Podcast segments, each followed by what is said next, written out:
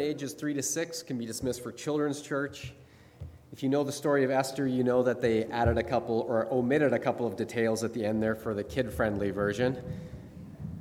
One of them being Haman being hung from his own gallows. I believe they were 90 feet tall.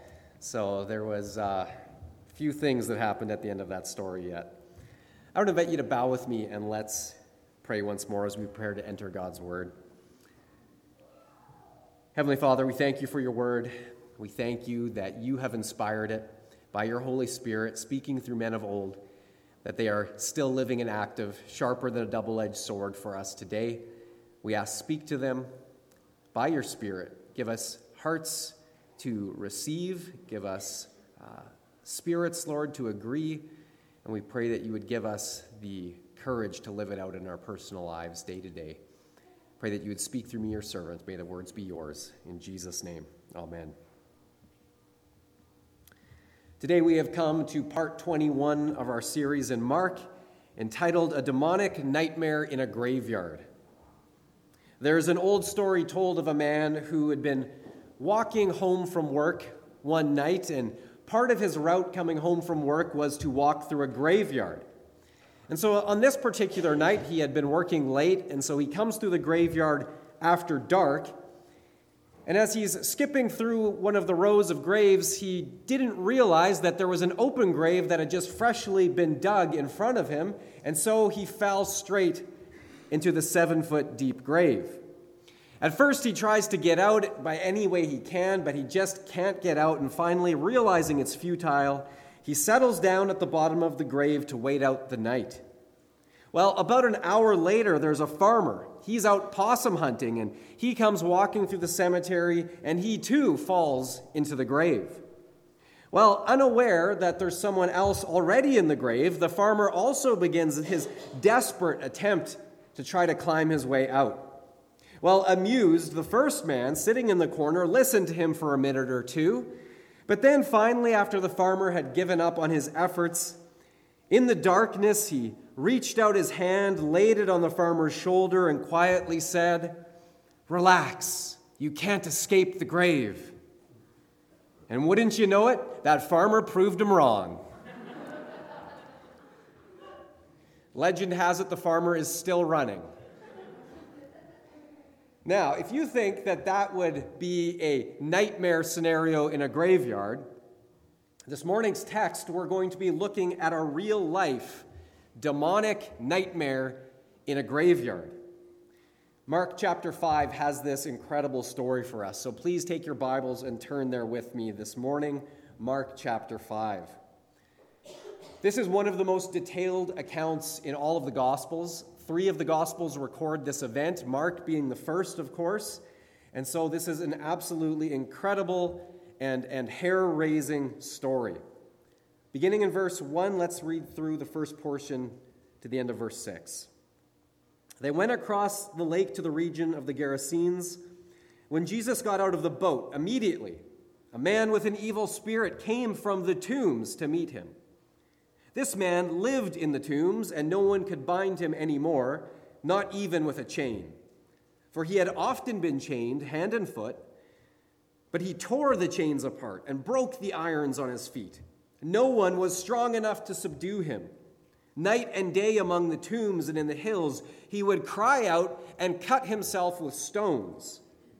When he saw Jesus from a distance, he ran and fell on his knees before him. Now, as we read this, the text doesn't say, but I suspect as this scenario is folding, uh, uh, unfolding before them, that the disciples, seeing this demonic man running straight towards them, that more than one of them thought, let's get back in the boat. let's get back in and maybe just put out into the water just a little bit. But as we'll see now in this first slide, we have some pictures to go along this morning to help us visualize this story. In this first slide, we see that Jesus doesn't get back in the boat. No, Jesus calmly steps forward towards this wild man running straight towards them, and it says that Jesus meets the man. He meets the man. Now let's take a closer look here at the man himself. This man is in an absolutely wretched condition. If we, if we can get those slides up there, we'll have a better picture of what, he, of what he may have looked like to visualize. Now, the first thing the text tells us about this man is the obvious he has evil spirits inhabiting him. Now, the first says it in the singular tense. However, later on, we, we will learn that it's not just one evil spirit, it is a multitude of evil spirits. So it begs the first question how did this demoniac, this man, how did he come to be afflicted by demons? How did he come to be possessed by not only one, but many? Well, this detail we're not told. All we know for certain is that at some point in this man's life, clearly something had happened whereby he had either knowingly or possibly more likely unknowingly, inadvertently, he had opened the door of his life to demonic influence and forces. Now, many people, even some Christians, don't think of Satan or his demons as being real, personal beings. They, they don't think of them as being something that can afflict or possess someone. But again and again, the scriptures make it very clear that, that Satan and his demons are real. They are personal beings. They have their own entity, their own being, their own thoughts, their own actions. They are just as real as you or me. Ephesians 6, verse 12 states it clearly. Our war is not against flesh and blood, but against the rulers, against the authorities, against the powers of this dark world, and against the spiritual forces of evil in the heavenly realms. So the fact is that the demonic forces are very real, very dangerous, and yes, very active. 1 Peter 5 8 tells us, Be alert and of sober mind, for your enemy, the devil, prowls about like a roaring lion looking for someone to devour. And so here, this man is being devoured. In, in, in almost every sense imaginable, this man is being devoured by the enemy. His life has been completely overcome by evil. Now, in our time and place here in Canada, I've shared this before, especially in our previous sermon series last year on spiritual warfare. But I've talked about how, in our time and place here in Canada and in the Western civilization in general, many of Satan's schemes against us are still relatively camouflaged. He, he is subtle, he is cunning to kind of keep a lower profile in order to keep us from realizing that he is the one actually behind these things. However, we can look at history and as well at other cultures to see how when both individual people, but then the culture collectively as a whole, continues to reject God, the true God, they reject Him, then they continue to move further and further into the darkness of sin. Then Satan and his demonic forces will begin to increasingly be emboldened, to come out more and more into the open and increasingly overt ways that become more obvious to the extent of where, well, we know it's the enemy at work here, there's, there's no other option. And so from that point forward, once a, once a society has fully given itself over to, to evil, Satan essentially wants to come right out into the open to be worshiped directly. And we can see multiple examples of this, especially in the Old Testament, of, of whole societies, even Israel, when they give themselves over entirely to the worship of pagan gods demonically inhabited, like the, like the pagan god of Baal, where they would actually have their children as part of the, the worship ceremony in the morning or whenever they would meet. Part of it would be to, to bring your firstborn child as a burnt offering. Now, that, that's a church service, right? Talk about evil. And yet, it can get to that point, and it's happened countless times throughout history. And we're at a point in our culture and in our civilization where we see that progression happening as well, where evil is becoming more and more apparent and the enemy is being, being emboldened, coming more and more into the open. And so, this is why, as Ephesians 4, verse 27 tells us, do not give the devil a foothold. Now, at some point, this man has given the devil a foothold. And so, having given the devil an inch, he has now taken a mile. And the same principle holds true in our personal lives. It holds true in our, in our marriages, in our families, in our church, and in the wider culture. We give the devil an inch, we give him a foothold, and he will very cunningly use that leverage to take a mile. He will always go further than we think. A Haitian pastor once shared the following illustration of this principle at work. You may have heard this story before. The pastor said a certain man wanted to sell his house for $2,000. Another man wanted very badly to buy it, but because he was poor, he couldn't afford the full price. After much bargaining, the owner finally agreed to sell the house for, the, for half the original price, with just one stipulation. He would retain ownership of one small nail protruding from just over the door. Just one nail, and I'll sell it to you for half price. And so the poorer man agreed. What a deal! A thousand dollars, I get the whole house, and you just own the one nail. That sounds like a bargain. And so he took over the house, and after several years, the original owner wanted the house back. But the new owner was unwilling to sell. So the first owner went out, he found the carcass of a dead dog.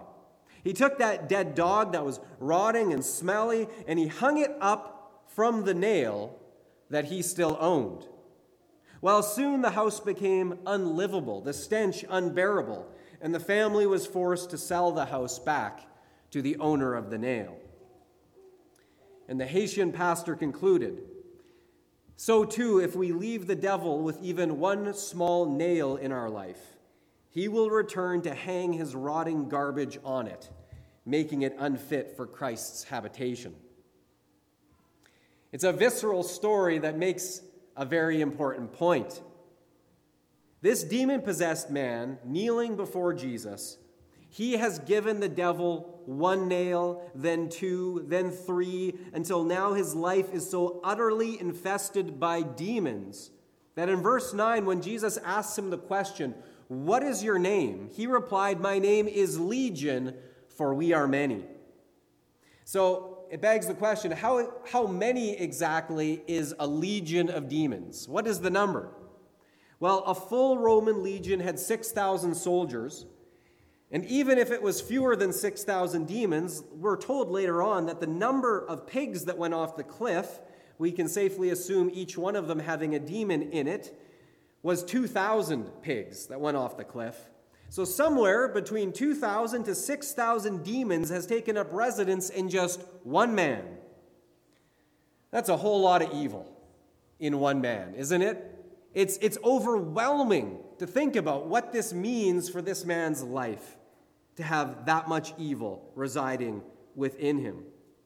Now, what is the effect of these evil spirits within the man's life? Well, let's continue our examination. In the next slide, if we have those up, we do. The next slide, we will see that this man had been chained many times, the text indicates. Here we see a shackle on his foot. Now, this may not even be accurate because the text tells us that this man from the demons has been given extraordinary strength with which those shackles could not even contain him, and that he would even break them off of him so he could break the chains and possibly even break the shackles right off of his, his feet with supernatural strength. Now, what had led to this man needing to be shackled? Well, undoubtedly, we can read into this a little bit. That at some point at the beginning of this man's demonic possession, when the first one or two demons had entered him, he had started to have violent fits where he was now becoming a danger to the community around him. Undoubtedly, he had hurt people at some point. We don't know to what extent. He possibly has even killed people. Whatever the case, he is now a clear menace and a danger to the point that he needs to be chained. And so here we see that the first direct influence of these demons in his life is that he has become a danger to both society and to himself.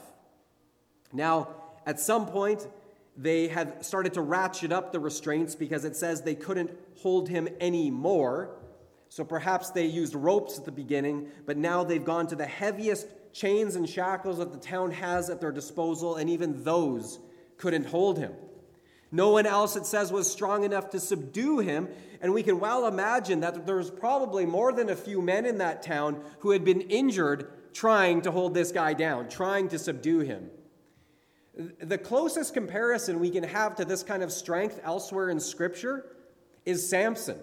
Isn't that interesting? That Samson's amazing strength came from the Spirit of God filling him. But here we see the Spirit of evil has filled this man, and in this way, he too has this superhuman strength. Now, in modern times, we would clinically diagnose this man as a psychopath. We would have him put in a straitjacket, locked up in a padded cell. That would be our solution for this man. Those weren't options back then, however. And so, the best those people could do at this point, they can't chain him, they can't hold him, they can't tackle him. All they can do is drive him out of town. And so, the guy has gone out of town into the wilderness. And out there, with no one else to hurt, we learn that the demons now turn the man even on himself. And the end of verse 5 tells us that he would cut himself with stones. Self harm, self injury. Do you know what the statistics are on self harm and suicide in Canada today? Have you looked at them recently? They are staggering. Absolutely staggering. Every single year, nearly 20% of the population, 20% of people will deliberately engage in some form of self harm. Nearly 20%.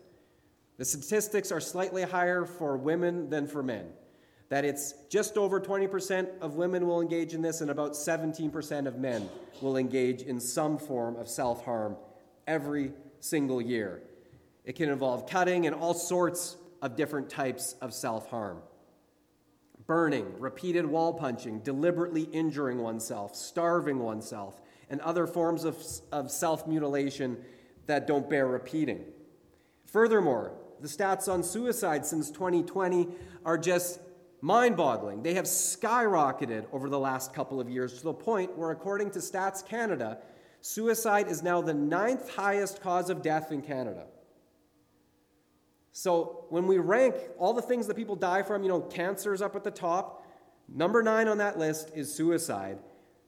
And they're saying that's going to go up, especially as doctor assisted suicide. They're opening it up even further, promoting it even further. Those stats are only increasing as more and more people are choosing to end their own life. Now, where is this coming from? Who is behind this push for people to turn on themselves, to harm themselves? You know, it's, it's one thing to, to you can kind of get fighting someone else or harming someone else, but, but to harm yourself, to turn against your own body, where does that come from? Where is that impulse? to harm or even kill oneself? Well, ultimately, we know where it comes from. I suspect you already know the answer.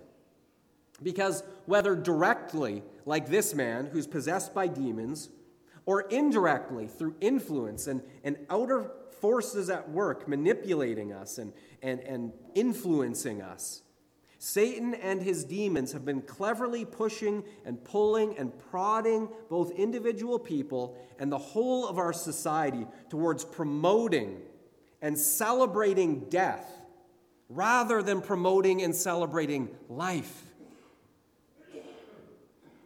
John 10, verse 10, Jesus lays it out for us very clearly what the enemy is about. He said, The thief, referring to Satan, the thief comes only to steal, kill, and destroy. Now you'll remember the Bible tells us he can also appear as an angel of light. And he is an expert at dressing up his lies in such a way that they seem like the truth. They seem appealing. They're going to be for your good. But no, in the end, it is always death and destruction that Satan is leading people towards, no matter how much he dresses them up. That's what this poor demonized man at Jesus' feet was experiencing. So, first, he has evil spirits inhabiting him. Second, he's become a danger to both society and himself. And now, third, he is living among the tombs. Now, aside from the fact that graveyards and tombs are generally considered spooky, especially after dark, like in the opening story, back in that time, the Jews had an extra stigma against graveyards. For in that day, to even touch a grave, let alone a dead body, would mean the person was ceremonially unclean for seven days, following which, having come in contact with a grave, they would have to perform a lengthy purification ritual before being allowed back into polite society, to enter the synagogue, to enter the temple, things like that. But here we see this man is literally living and sleeping alongside the bodies and the bones of the dead in their crypts, in their graves, in their tombs. And it fits right in with the demonic obsession with death that we've just been talking about. So, fourth thing, we see the condition of this man in the next slide. A terrifying slide is that this man lives in a state of constant inner turmoil. Verse 5 says, Constantly, day and night, he was screaming among the tombs. Now, I can just imagine a scenario back then where some teenage boys are getting together talking about the crazy wild man out in the tombs. And one of them dares the other, I dare you to go out there and take a look at the guy. And the other, No, I'm not going out there. You're scared. No, I'm not. You're scared. No, I'm not. You're scared. Well, prove it. And I could just imagine a couple of boys sneaking out in that direction. And then finally, they, they crawl up over and they, they peek over the top towards where the tombs are and they're, they're watching. Is he there? And suddenly, this guy comes out of a tomb screaming at them in their direction. Now, in that scenario, I imagine that those teenagers might just have run so fast that they actually passed the possum hunting farmer from the first story. Right? That there's, there's, uh, there's something about this, that there's a legend about this guy inhabiting the tombs. And we can just imagine a scenario like that. Now, I share that not to make light of it, but to simply share that the reality for this man is one of constant state of living in this condition. Other people are like, whoa, is this real? Is, he, is this just a legend? Is this guy really out there? And yeah, it's verified. He's really out there. This man is really living this way. And day and night, he's in such agony, he is screaming perpetually, constantly. And so we see here that, yes, the demons have taken control of this man, but the real man is still present, experiencing this within. He is experiencing and feeling everything that these demons are inflicting upon him. The parallel account in Luke's gospel adds just one more detail of this man's condition, and that is that he was naked, that he had not put on clothing for a long time, and our slides have modified that detail for obvious reasons. Here is a, a man in a state that we cannot even imagine a condition of affliction that we cannot even begin to comprehend what he was experiencing. But the one thing, the one detail of him being naked speaks to the nature of demons always leading people into sexual depravity. We could preach an, an entire another sermon right here on the multitude of ways that Satan and his demons use sex and sexual temptation to lead people into sin and ever increasing depravity and devastating consequences. I suspect many of you already know the sorts of things I could be referring to here, so we'll leave it at that for today. But to recap this man's condition, he's inhabited by up to 6,000 demons. He's become a menace to both society and himself. He lives amongst the tombs. He lives in a constant state of inner turmoil, turmoil screaming day and night. Oh, and P.S., he's naked. He's a nudist. He's running around in this condition. Now, if there's one man, one life that we could be justified in writing off, just one person that we could safely say, you know what, this guy's beyond redemption. It was this man beyond redemption. But now let's shift our focus to Jesus, the man he is meeting. As we will see in this next slide, the man, demon possessed as he is, is now kneeling before him, and Jesus is stepping towards this man rather than away from him. Mark 5, 7 to 10 continues. He shouted at the top of his voice, What do you want with me, Jesus, Son of the Most High God? In God's name, don't torture me. For Jesus had already said to him, Come out of this man, you evil spirit. Then Jesus asked him, What is your name? My name is Legion, he replied, for we are many. And he begged Jesus again and again not to send them out of the area. So we've seen this man's desperate condition. Now let's look at Jesus' response.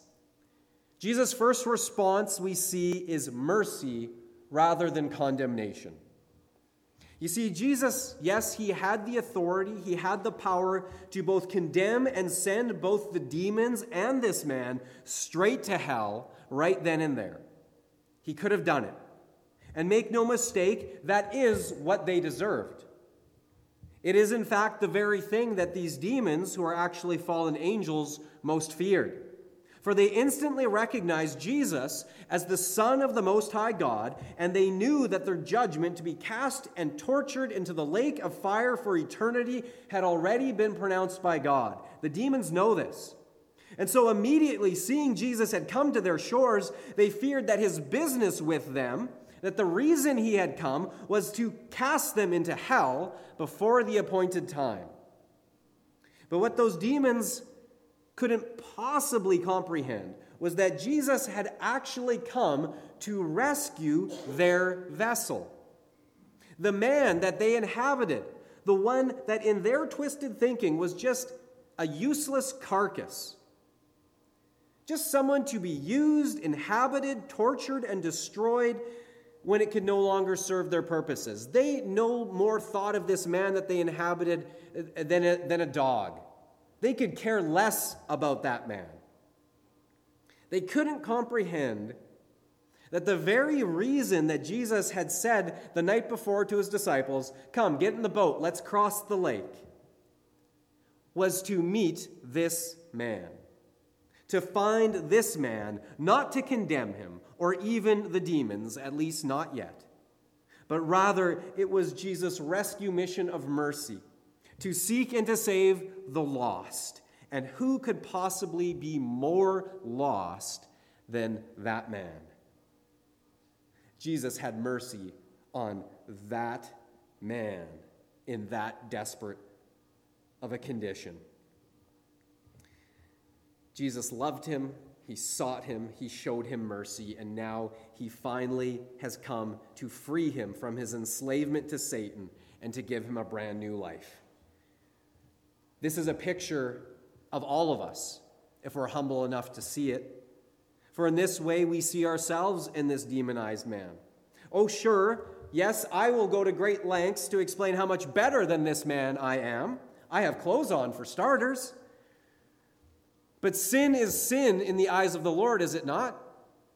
One sin is enough to condemn us before the Lord, is it not? That's all it takes for you and I to deserve the same condemnation and hell as this man. I am just as guilty as he, and so are you. Ephesians 2, verses 1 to 3. And you he made alive, who were dead in trespasses and sins, in which you once walked according to the course of this world, according to the prince of the power of the air. Yes, that is Satan. The spirit which now works in the sons of disobedience among whom also we all once conducted ourselves in the lusts of our flesh, fulfilling the desires of the flesh and of the mind, and were by nature children of wrath, just as others. We are all the same. We are all, in one way or another, children of wrath, deserving of God's judgment. Oh, praise the Lord for his mercy, friends. Praise him for his mercy that he came to seek and to save that which was lost. This man, the worst of them, but when we have the humility to see we're no different. Whether we, whether we are clothed in our right mind, not uh, possessed by demons, but if we are not in Christ, we are just as lost as that man was. Praise the Lord. He came to seek and to save sinners and to show them mercy, even the people that we in our arrogance may have written off. The second thing we see in Jesus' response is his divine power and authority. I want you to take note that this very same man who everyone else is scared to death of is now the very same man who is scared to death of Jesus. Well, actually, it's the demons who are scared to death of him. Because unlike everyone else, the demons knew exactly who Jesus was and knew exactly what Jesus was capable of. And so here they are groveling and begging for the same mercy that they are refusing to show to the man that they have possessed. Mark 5 10 and 13 continues. And he begged Jesus again and again not to send them out of the area. Now, a large herd of pigs was feeding on the nearby hillside. The demons begged Jesus, Send us into the pigs, allow us to go into them. He gave them permission, and the impure spirits came out and went into the pigs. The herd, about 2,000 in number, rushed down the steep bank into the lake and were drowned. Now, in this next slide, we'll see some cute little furry oinkers just minding their own business. Now, full disclosure here, I've, I've worked with pigs a lot. I, I really have a soft spot for pigs. I love them in all of their varieties sausage, ham, pork, um, especially bacon. I got a real soft spot for them. If there's truly innocent bystanders in this story, it's the pigs. But what the pigs actually demonstrate in this story is that this area east of the Sea of Galilee is known generally as the Decapolis, 10 cities, the Decapolis, Deca being 10. And these pigs show that this is a much more Gentile region, as good Jews would never, ever have anything to do with pigs. They're unclean, they're not kosher, they would have nothing to do with pigs. Now, I have puzzled over both why the demons asked to go into the pigs and why Jesus allowed them to go into the pigs. And in all my studies this past week, the best answers I could come up with are these. First, for whatever reason, it seems that demons hate to be disembodied. We don't exactly know why. It just, again and again, there's other scriptures we could look at. The demons want to be associated, attached with something or someone. Whether that's just an animal or even an inanimate object, like a ceremonial drum or a voodoo mask, demons like to inhabit something. They hate being disembodied. Second, it seems that the reason Jesus allowed them to enter the pigs was to demonstrate first that people are more important than pigs, though PETA might disagree. But people are more important than pigs.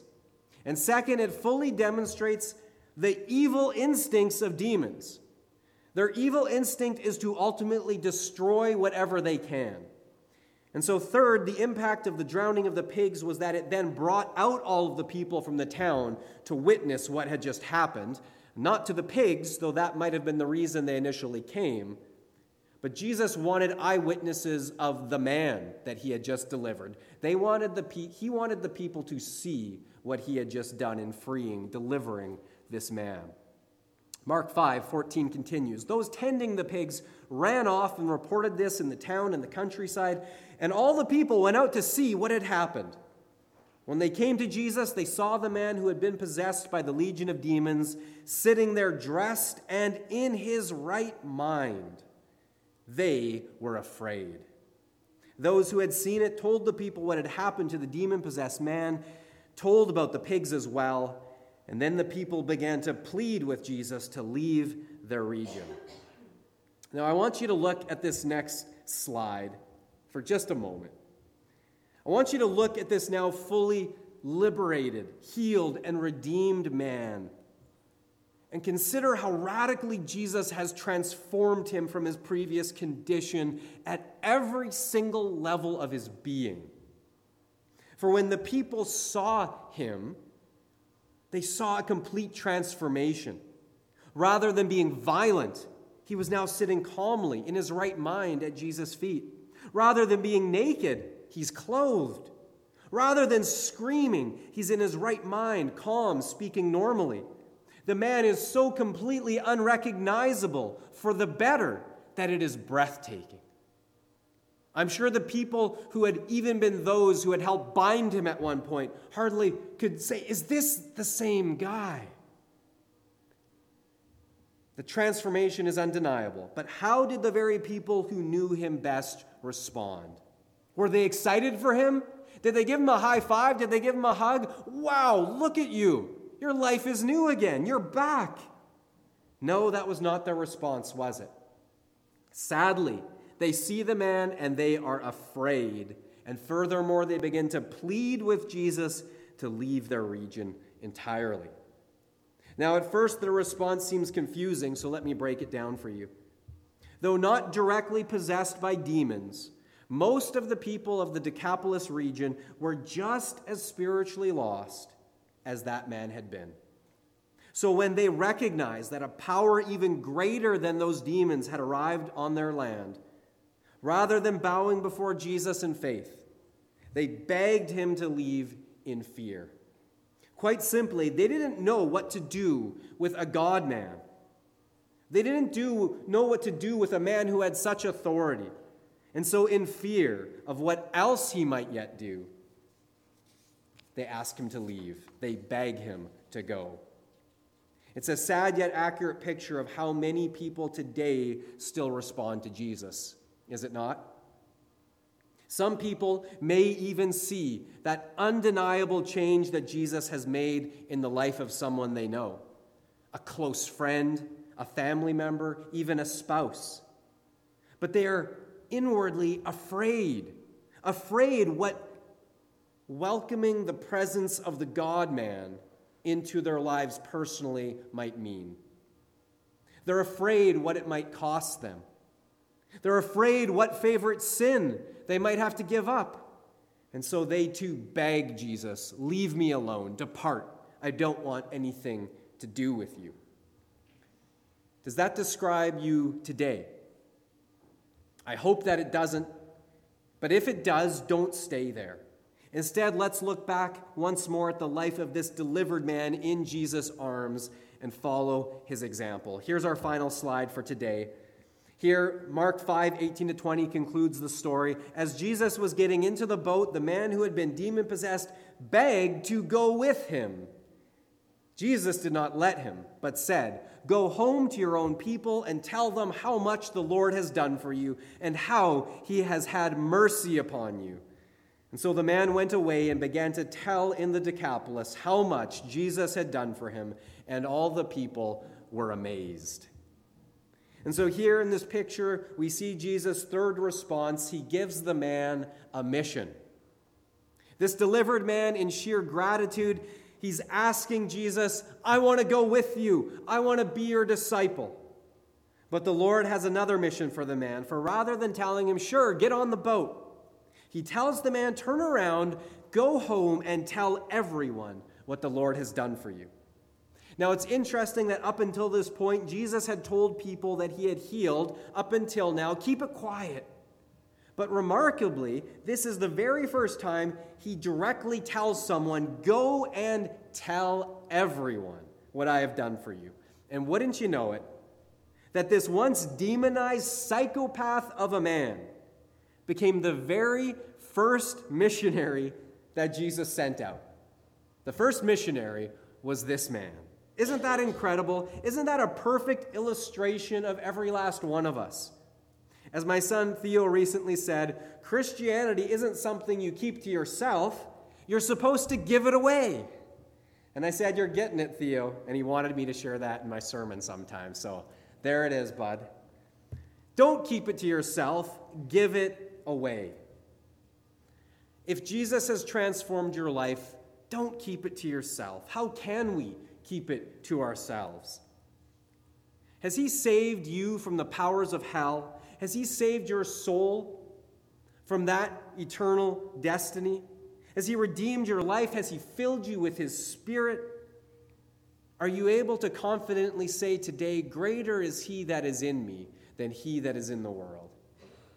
If so, then you have the power in His name, in His Spirit, to go out just like that man and tell others how much the Lord has done for you. Don't keep it to yourself. Let's give it away. Let's pray. Heavenly Father, thank you for this incredible story. Thank you for all that it has taught us and demonstrates both your mercy to save, to seek and to save those which were lost, and it demonstrates your power to do so. And furthermore, it demonstrates the mission, the purpose for those who are saved that, like that man, we can now go out in your name and tell everyone how much the Lord has done for us.